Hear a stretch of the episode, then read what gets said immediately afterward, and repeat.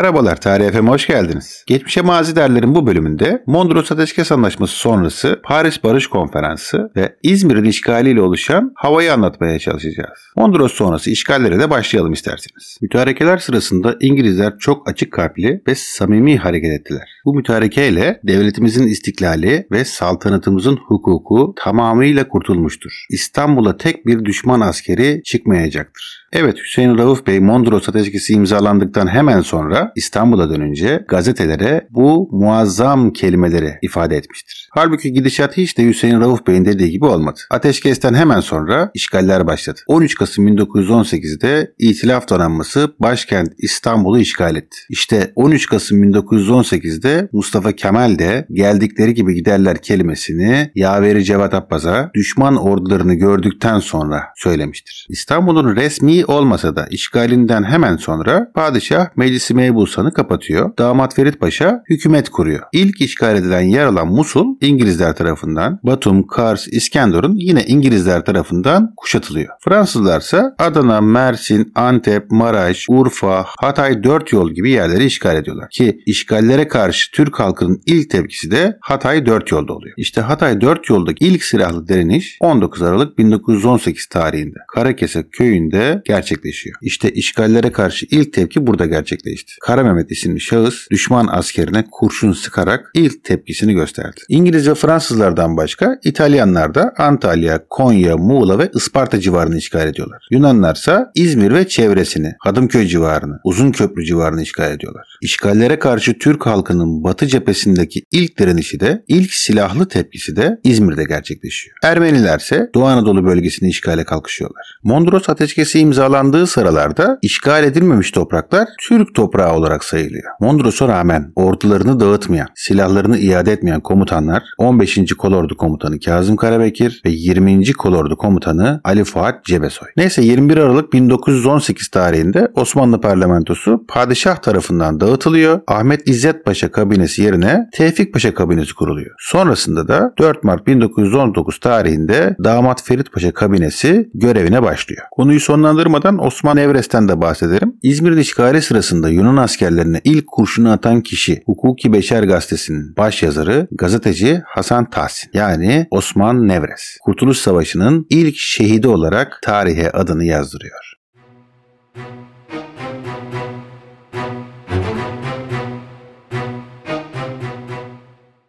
Şimdi de yenilen devletlerin durumunu görüşmek üzere toplanan 18 Ocak 1919 tarihli Paris Barış Konferansı'na gelelim. Bu konferansta İngiltere temsilcisi Leo George, Fransız temsilcisi George Clemenceau, İtalya temsilcisi Vittorio Emanuele Orlando, Amerika'nın temsilcisi ise Woodrow Wilson. Bunun yanında Japonya konferansta etkili olan devlet liderleri olarak görünüyorlar. Paris Barış Konferansı'nda alınan kararlara baktığımızda öncelikle sömürgecilik bu konferansla beraber tarihe karışıyor sömürgeciliğin yerine mandacılık fikri geliyor. Mandacılık kelimesi Fransızcadan geliyor. Görev, yetki anlamında kullanılıyor. Aslında sömürgecilikten çok da bir farkı yok. Sömürgeciliğin yumuşatılmış şekli olarak kabul edilmiş. Paris Barış Konferansı'nda alınan diğer kararsa Doğu Anadolu'da ABD mandasında bir Ermeni devleti kurulmasına yönelik alınan karar. Ama Amerikalı General Harbord'un Doğu Anadolu bölgesinde, Güneydoğu Anadolu bölgesinde yaptığı araştırmalardan sonra ABD Ermenistan mandasında mandasından yani ABD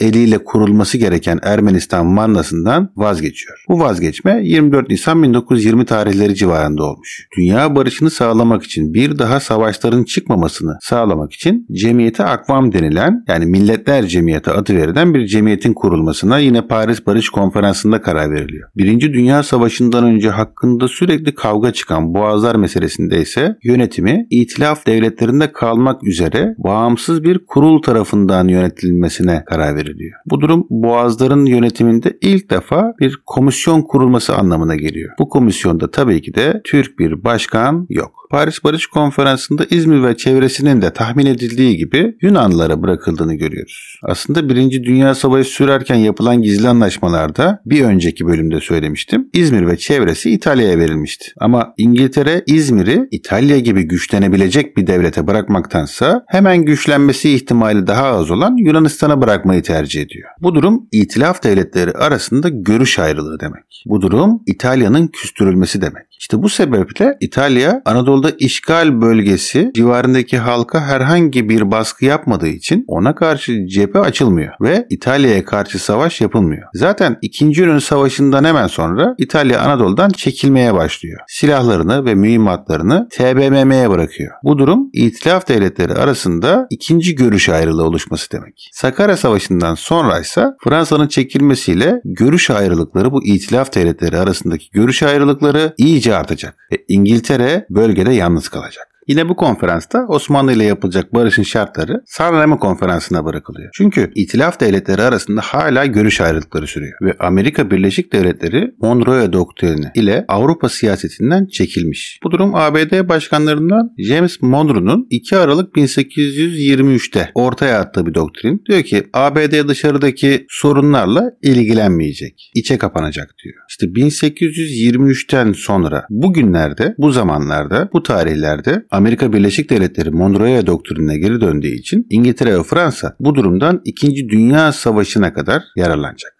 İtilaf Devletleri Paris Konferansı'na Yunanları, Arapları, Ermenileri de davet ediyorlar. Böylece Osmanlı toprakları üzerinde çoğunlukta olduklarını ispat etsin istiyorlar. Yani konferansa Yunanlılar, Ermeniler ve Araplar da çağrılmışlar. Onlar çağrılırken deniyor ki siz de Osmanlı toprakları üzerinde çoğunlukta olduğunuzu kanıtlayın ve bazı haklar elde edin. Yapılan görüşmeler sonunda da Arap Yarımadası'nda, Irak'ta, Suriye'de ve Filistin'de manda sistemi ile Milletler Cemiyeti'ne bağlı ya da Milletler Cemiyeti'nin hükümetin atayacağı bir devlet tarafından yönetilmesi kararı çıkartılıyor. Ülke içerisinde bunlar yaşanırken padişah ve İstanbul hükümeti de bazı önlemler almaya çalışacak. Çünkü ülke içerisinde tepkiler giderek hızlı bir şekilde artmaya başlamış. Azınlıklar ve Türkler yatıştırılsın diye nasihat kurulları oluşturuluyor. Havada ve denizde kuvvet bulundurulması yasaklanıyor. Ordunun da asker sayısı 25 bin kişiye kadar düşürülüyor. Hükümete yeniden güven sağlanması için de ne yapılıyor dersiniz? Saltanat Şurası toplanıyor. Ve bu olayların hemen sonrasında 15 Mayıs 1919 tarihinde Mondros'un 7. maddesi gereği yani İtilaf devletleri güvenliklerini tehlikede gördükleri her yeri, her bölgeyi işgal edebilirler. Güvenliklerini sağlamak için tabii. Bu 7. madde gereğince İzmir işgal ediliyor. E tabi Paris Barış Konferansı'nın kararları resmi olarak uygulanmaya çalışılıyor. Yunan kuvvetlerine ilk kurşunu sıkan Hasan Tahsin, Batı cephesinin ilk Türk direnişini başlatmış oluyor. İzmir'in işgaline karşı İstanbul hükümeti ve İzmir valisinden ne beklenir? İşgallere karşı tepki göstermesi beklenir. Ama maalesef bu tepki görülmüyor. Hükümetin İzmir valisinin herhangi bir tepki göstermemesi üzerine halk tepki gösterecek. Halkın tepkileri biraz artmaya başlayınca hemen İstanbul'dan İzmir'e telgraflar gönderilmeye başlanıyor. İşgallere karşı tepki göstererek itilaf kuvvetlerini gücendirmeyin, üzmeyin, darıltmayın diye. İşte bu durum teslimiyetçi bir siyasetin izlendiğinin açık seçik itirafı. 15 Mayıs tarihindeki İzmir'in işgalinden hemen sonra Yunanlara karşı silahlı direniş başlıyor. Yunanlara karşı yapılan bu silahlı direniş hareketine Kuvayi Milliye ismi verilmiş. Yunanlar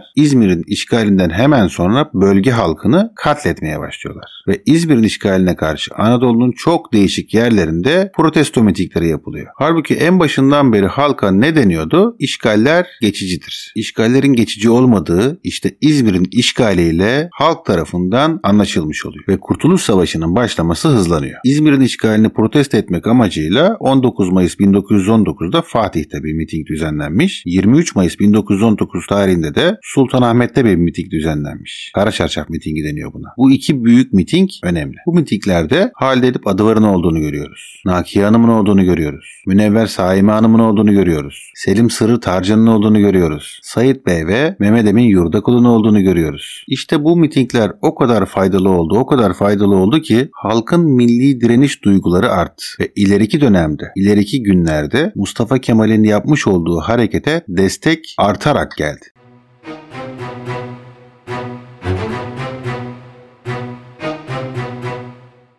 Biraz da 13 Nisan 1919 tarihli Amiral Bristol raporundan söz etmek istiyorum. Yunan kuvvetleri İzmir'i işgal ettikten sonra katliamlara başlıyorlar ve bu katliamlar dünyanın dikkatini çekiyor. Ve araştırma yapmak üzere Amiral Bristol bölgeye gönderiliyor. ABD'li Amiral Bristol'un yaptığı rapor önemli. Amiral Bristol'un raporunda diyor ki bölgedeki nüfus fazlalığı Türklerdedir. Rumlarda değildir. Yunanlar bölgede güvenliği sağlamak için değil İzmir'i topraklarına katmak için çalışıyorlar diyor. Bu durum önemli çünkü Amerikalı birinin bunu duyurması uluslararası alanda Türk halkının haklılığını ispatlıyor. Yani Yunanların İzmir'i işgalinin haksız olduğu ilk defa dünya kamuoyuna duyuruluyor. Mustafa Kemal bu raporu milli mücadele boyunca kullanmış.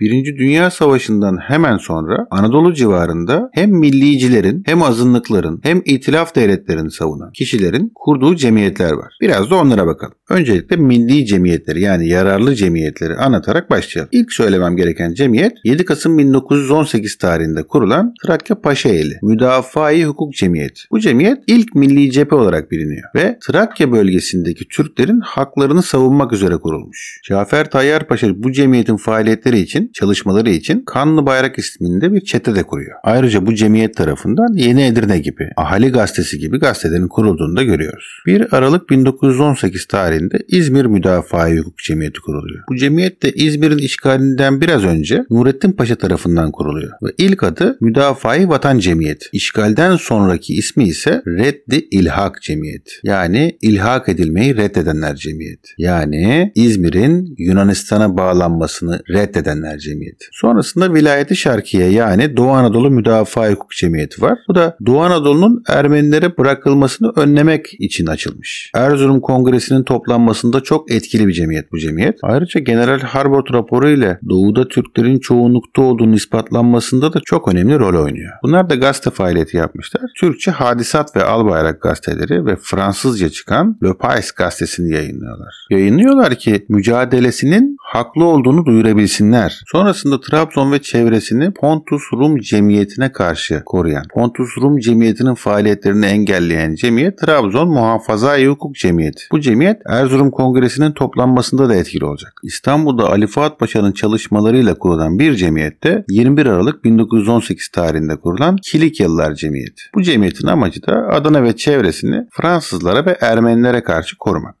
bu cemiyetin Hatay 4 yol civarında ilk silahlı direnişi gerçekleştirdiğini de biliyoruz. Sonrasında geçmişi 2. meşrutiyete kadar dayanan, 2. meşrutiyet döneminde Türkçülük fikriyle hareket eden bir cemiyet daha var. Milli Kongre Cemiyeti. Bu milliyetçilik hareketini milli eğitim vasıtasıyla yaymaya çalışan bir cemiyet ve Darülfünun'da bulunan öğretim üyeleri tarafından kuruluyor. Milli Talim ve Terbiye Cemiyeti üyeleri tarafından İstanbul'da kurulmuş. İşte bu cemiyet Kuvayi Milliye ismini ilk kullanan cemiyet olarak olarak biliniyor ve çoğunlukla basın yayın yolu ile mücadele etmeyi tercih ediyorlar. Cemiyet biraz önce bahsettiğim Sultanahmet ve Fatih mitinglerinin düzenlenmesinde etkili olan cemiyet. Ayrıca Doktor Esat Işık raporunu da bunlar yayınlıyorlar. Gazete, basın, yayın demişken Mustafa Kemal'in de ilk gazete girişimi İstanbul'da oluyor. Ve İstanbul'da yayınlanan gazetesi Minber. Bu Minber gazetesi Mustafa Kemal'in isteğiyle yayın hayatına giriyor. Gazeteyi de 1918 yılına dek en yakın arkadaşı olan Ali Fethi Okyar yönetiyor. Daha doğrusu Ali Fethi Okyar'la beraber yönetiyorlar. Ama gazetenin baş yazarı çoğunlukla Mustafa Kemal. Ama değişik hatlarla yazılarını yayınlatıyor. Ve bazen de imzasız yazmayı tercih ediyor. Mustafa Kemal süreç boyunca Minber gibi, İrade-i Milliye gibi, Hakimiyeti Milliye gibi gazeteleri çıkartıyor. Gazetelerdeki yazılarını da Asım Uz, M. Şerif gibi takma isimlerle kullandığını görüyoruz. O zaman milli cemiyetleri toparlayacak olursak bu cemiyetler zararlı cemiyetleri cemiyetlerin faaliyetlerine karşı kuruluyor. Genellikle bu cemiyetler Türk milliyetçiliği düşüncesini barındıran cemiyetler. 3. Kuvayi Milliye'nin örgütlenmesinde milli bilincin, milli direnişin artmasında çok ve çok önemli etkileri var. Bu milli cemiyetler Sivas Kongresi'nde Anadolu ve Rumeli Müdafaa Hukuk Cemiyeti adı altında birleştiriliyor ve Müdafaa Hukuk Cemiyeti Kurtuluş Savaşı'ndan sonra Halk Partisi, Halk Fırkası adını alıyor. Yani Halk Fırkası'na dönüşüyor. Milli cemiyetlerden sonra bahsedeceğimiz cemiyetler zararlı cemiyetler. Öncelikle azınlıkların kurmuş olduğu zararlı cemiyetlerden bahsedeyim. Azınlıklar deyince aklımıza ilk gelecek olan Rumlar, Ermeniler ve Museviler. Rumların kurmuş olduğu 3 tane cemiyet var. İlki Etniki Etare Cemiyeti. Bu Rumlar tarafından kurulan ilk cemiyet. Etniki Etare Cemiyeti'nin amacı Rumların yaşadığı yerleri Yunanistan'a bağlamak. Sonrasında Trabzon Pontus Rum Cemiyeti var. Bu da Doğu Karadeniz bölgesinde Pontus Rum İmparatorluğunu yeniden canlandırmak istiyor. Bu iki cemiyetin dışında İstanbul'daki Rum Patrikhanesi'ne bağlı olarak 1919 tarihinde kurulan bir cemiyet daha var. Mavri Mira Cemiyeti. Bu cemiyet Büyük Yunanistan'ı yani Megaloidai ve Bizans İmparatorluğunu yeniden kurmayı amaçlıyor. Azınlıklar arasında diğer grup Ermeni grup. Ermenilerin kurduğu cemiyetlerde Taşnak Cemiyeti ve Hınçak Cemiyeti. Ayrıntıya girdiğinizde iki cemiyet birbirinden farklı görünüyor. Ama genel amaç Doğu Anadolu bölgesinde Ermeni devleti kurmak. Başlangıçta Rum cemiyetleri de Ermeni cemiyetleri de Türklere karşı ortak hareket ediyorlar. Hatta Rusya bölgesinden gelen Rum ve Ermeniler İstanbul'da Kordos Komitesi adında bir örgüt bile kuruyorlar. Ermenilerle Rumların birlikteliği 1920 yılına kadar sürecek. 1920 yılında iç karışıklık yaşamaya başlayacaklar. Azınlıkların kurmuş olduğu zararlı cemiyetlerin dışında Osmanlı vatandaşlarının kurmuş olduğu zararlı cemiyetler de var. Bunlardan ilki Sulh ve Selameti Osmaniye Cemiyeti. Bu cemiyet diyor ki saltanat ve hilafet bizi kurtaracak. O yüzden mücadeleye falan gerek yok. Yine saltanat ve hilafet bizi kurtaracak iddiasında olan diğer cemiyet Teali İslam Cemiyeti. Bunların dışında İngilizlerin desteğiyle kurulan cemiyet var. Kürt Teali Cemiyeti. Bunlar da bağımsız bir Kürdistan kurmak istiyorlar. Osmanlı vatandaşlarının kurmuş olduğu cemiyetlerden diğeri İngiliz muhipleri yani İngiliz sevenler cemiyeti. Bu cemiyet İngiliz mandasına yani İngiliz yönetimine geçmenin Osmanlı ülkesini kurtaracağı inancında. Bundan başka Wilson Prensipleri Cemiyeti var. Onlar da Amerikan yönetimine, Amerikan mandasına girmek isteyen cemiyet. Bir de 1911 tarihinde İttihat Terakki Fırkası'na karşı kurulan Hürriyet ve İtilaf Fırkası var. Bunlar da milli mücadeleye karşılar. Alemdar ve Peyami Sabah gibi gazeteleri kullanıyorlar. Gördüğünüz gibi ülke karışıklık içerisinde. Herkes bir şeyler yapmak istiyor. Sonuçta Osmanlı Devleti 1. Dünya Savaşı'ndan yenik olarak çıkmış ve Mondros Ateşkes Antlaşması imzalanmış, Türk ordusu terhis edilmiş. Osmanlı hükümeti de herhangi bir ses çıkarmıyor. Türk halkını korumak namına herhangi bir şey yapmıyor ve Anadolu yer yer işgal edilmeye başlanmış, işgal edilmiş. Bunun sonucunda Kuvayi Milliye Hareketi dediğimiz hareket meydana çıkacak. Vatanseverler Hareketi. Kuvayi Milliye Birlikleri ilk olarak Ali Çetinkaya liderliğinde Ayvalık cephesinde oluşturuluyor. Bu oluşturulan birlikte Demirci Mehmet Efe gibi, Şahin Bey gibi, Kara Fatma gibi, İpsiz Recep gibi kahramanlar da var. Peki milli mücadelenin ilk silahlı direniş gücü olan Kuvayi Milliye'nin yararları neler? Öncelikle Türk köylerini Ermenilere karşı, Rumlara karşı korumuşlar. İç isyanları bastırmışlar. En azından ileride kurulacak olan düzenli orduya zaman kazandırmışlar. Ve ulusal bilincin uyanmasında çok büyük katkı sağlamışlar. Kuvayi Milli Hareketi'nin olumlu yanları olduğu kadar olumsuz yanlarını da saymak lazım. Öncelikle Kuvayi Milliyeciler işgalleri kesin olarak engelleyemezler. Durduramazlar, durduramıyorlar. Neden? Düzenli bir sisteme sahip değiller, düzenli bir orduya sahip değiller. Bu birlikler suçlu gördüklerini kendileri cezalandırıyorlar. Bazen halktan zorla malzeme topluyorlar. Ama en çok eleştirilen kısmı dağınık ve düzensizler. Size karşı saldıran düzenli ordulara karşı dağınık ve düzensiz yani çete savaşıyla mücadele edemezsiniz. En azından uzun süreli kalıcı bir mücadele düzenli ordulara karşı imkansızdır. Bu işgalcilere karşı ne yapmak lazım? Düzenli bir ordu oluşturmak lazım ki mücadele edebilsinler. Bu anlatmış olduğum Kuvayi Milliyecilerin yurt savunması ile ilgili görevleri TBMM'nin düzenli orduyu kurmasıyla sona eriyor. Doğu Anadolu'da 15. kolordu olduğu için yani Kazım Karabekir gibi liderler olduğu için Doğu Anadolu bölgesinde Kuvayi Milliye güçleri kurulmak ihtiyacı hissedilmiyor.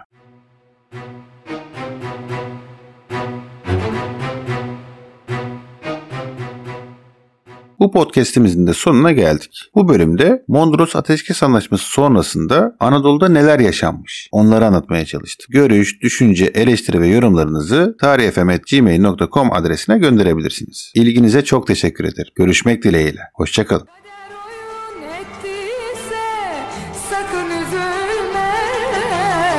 Geçmişe mazi derler geleceğe bak Şu üç günlük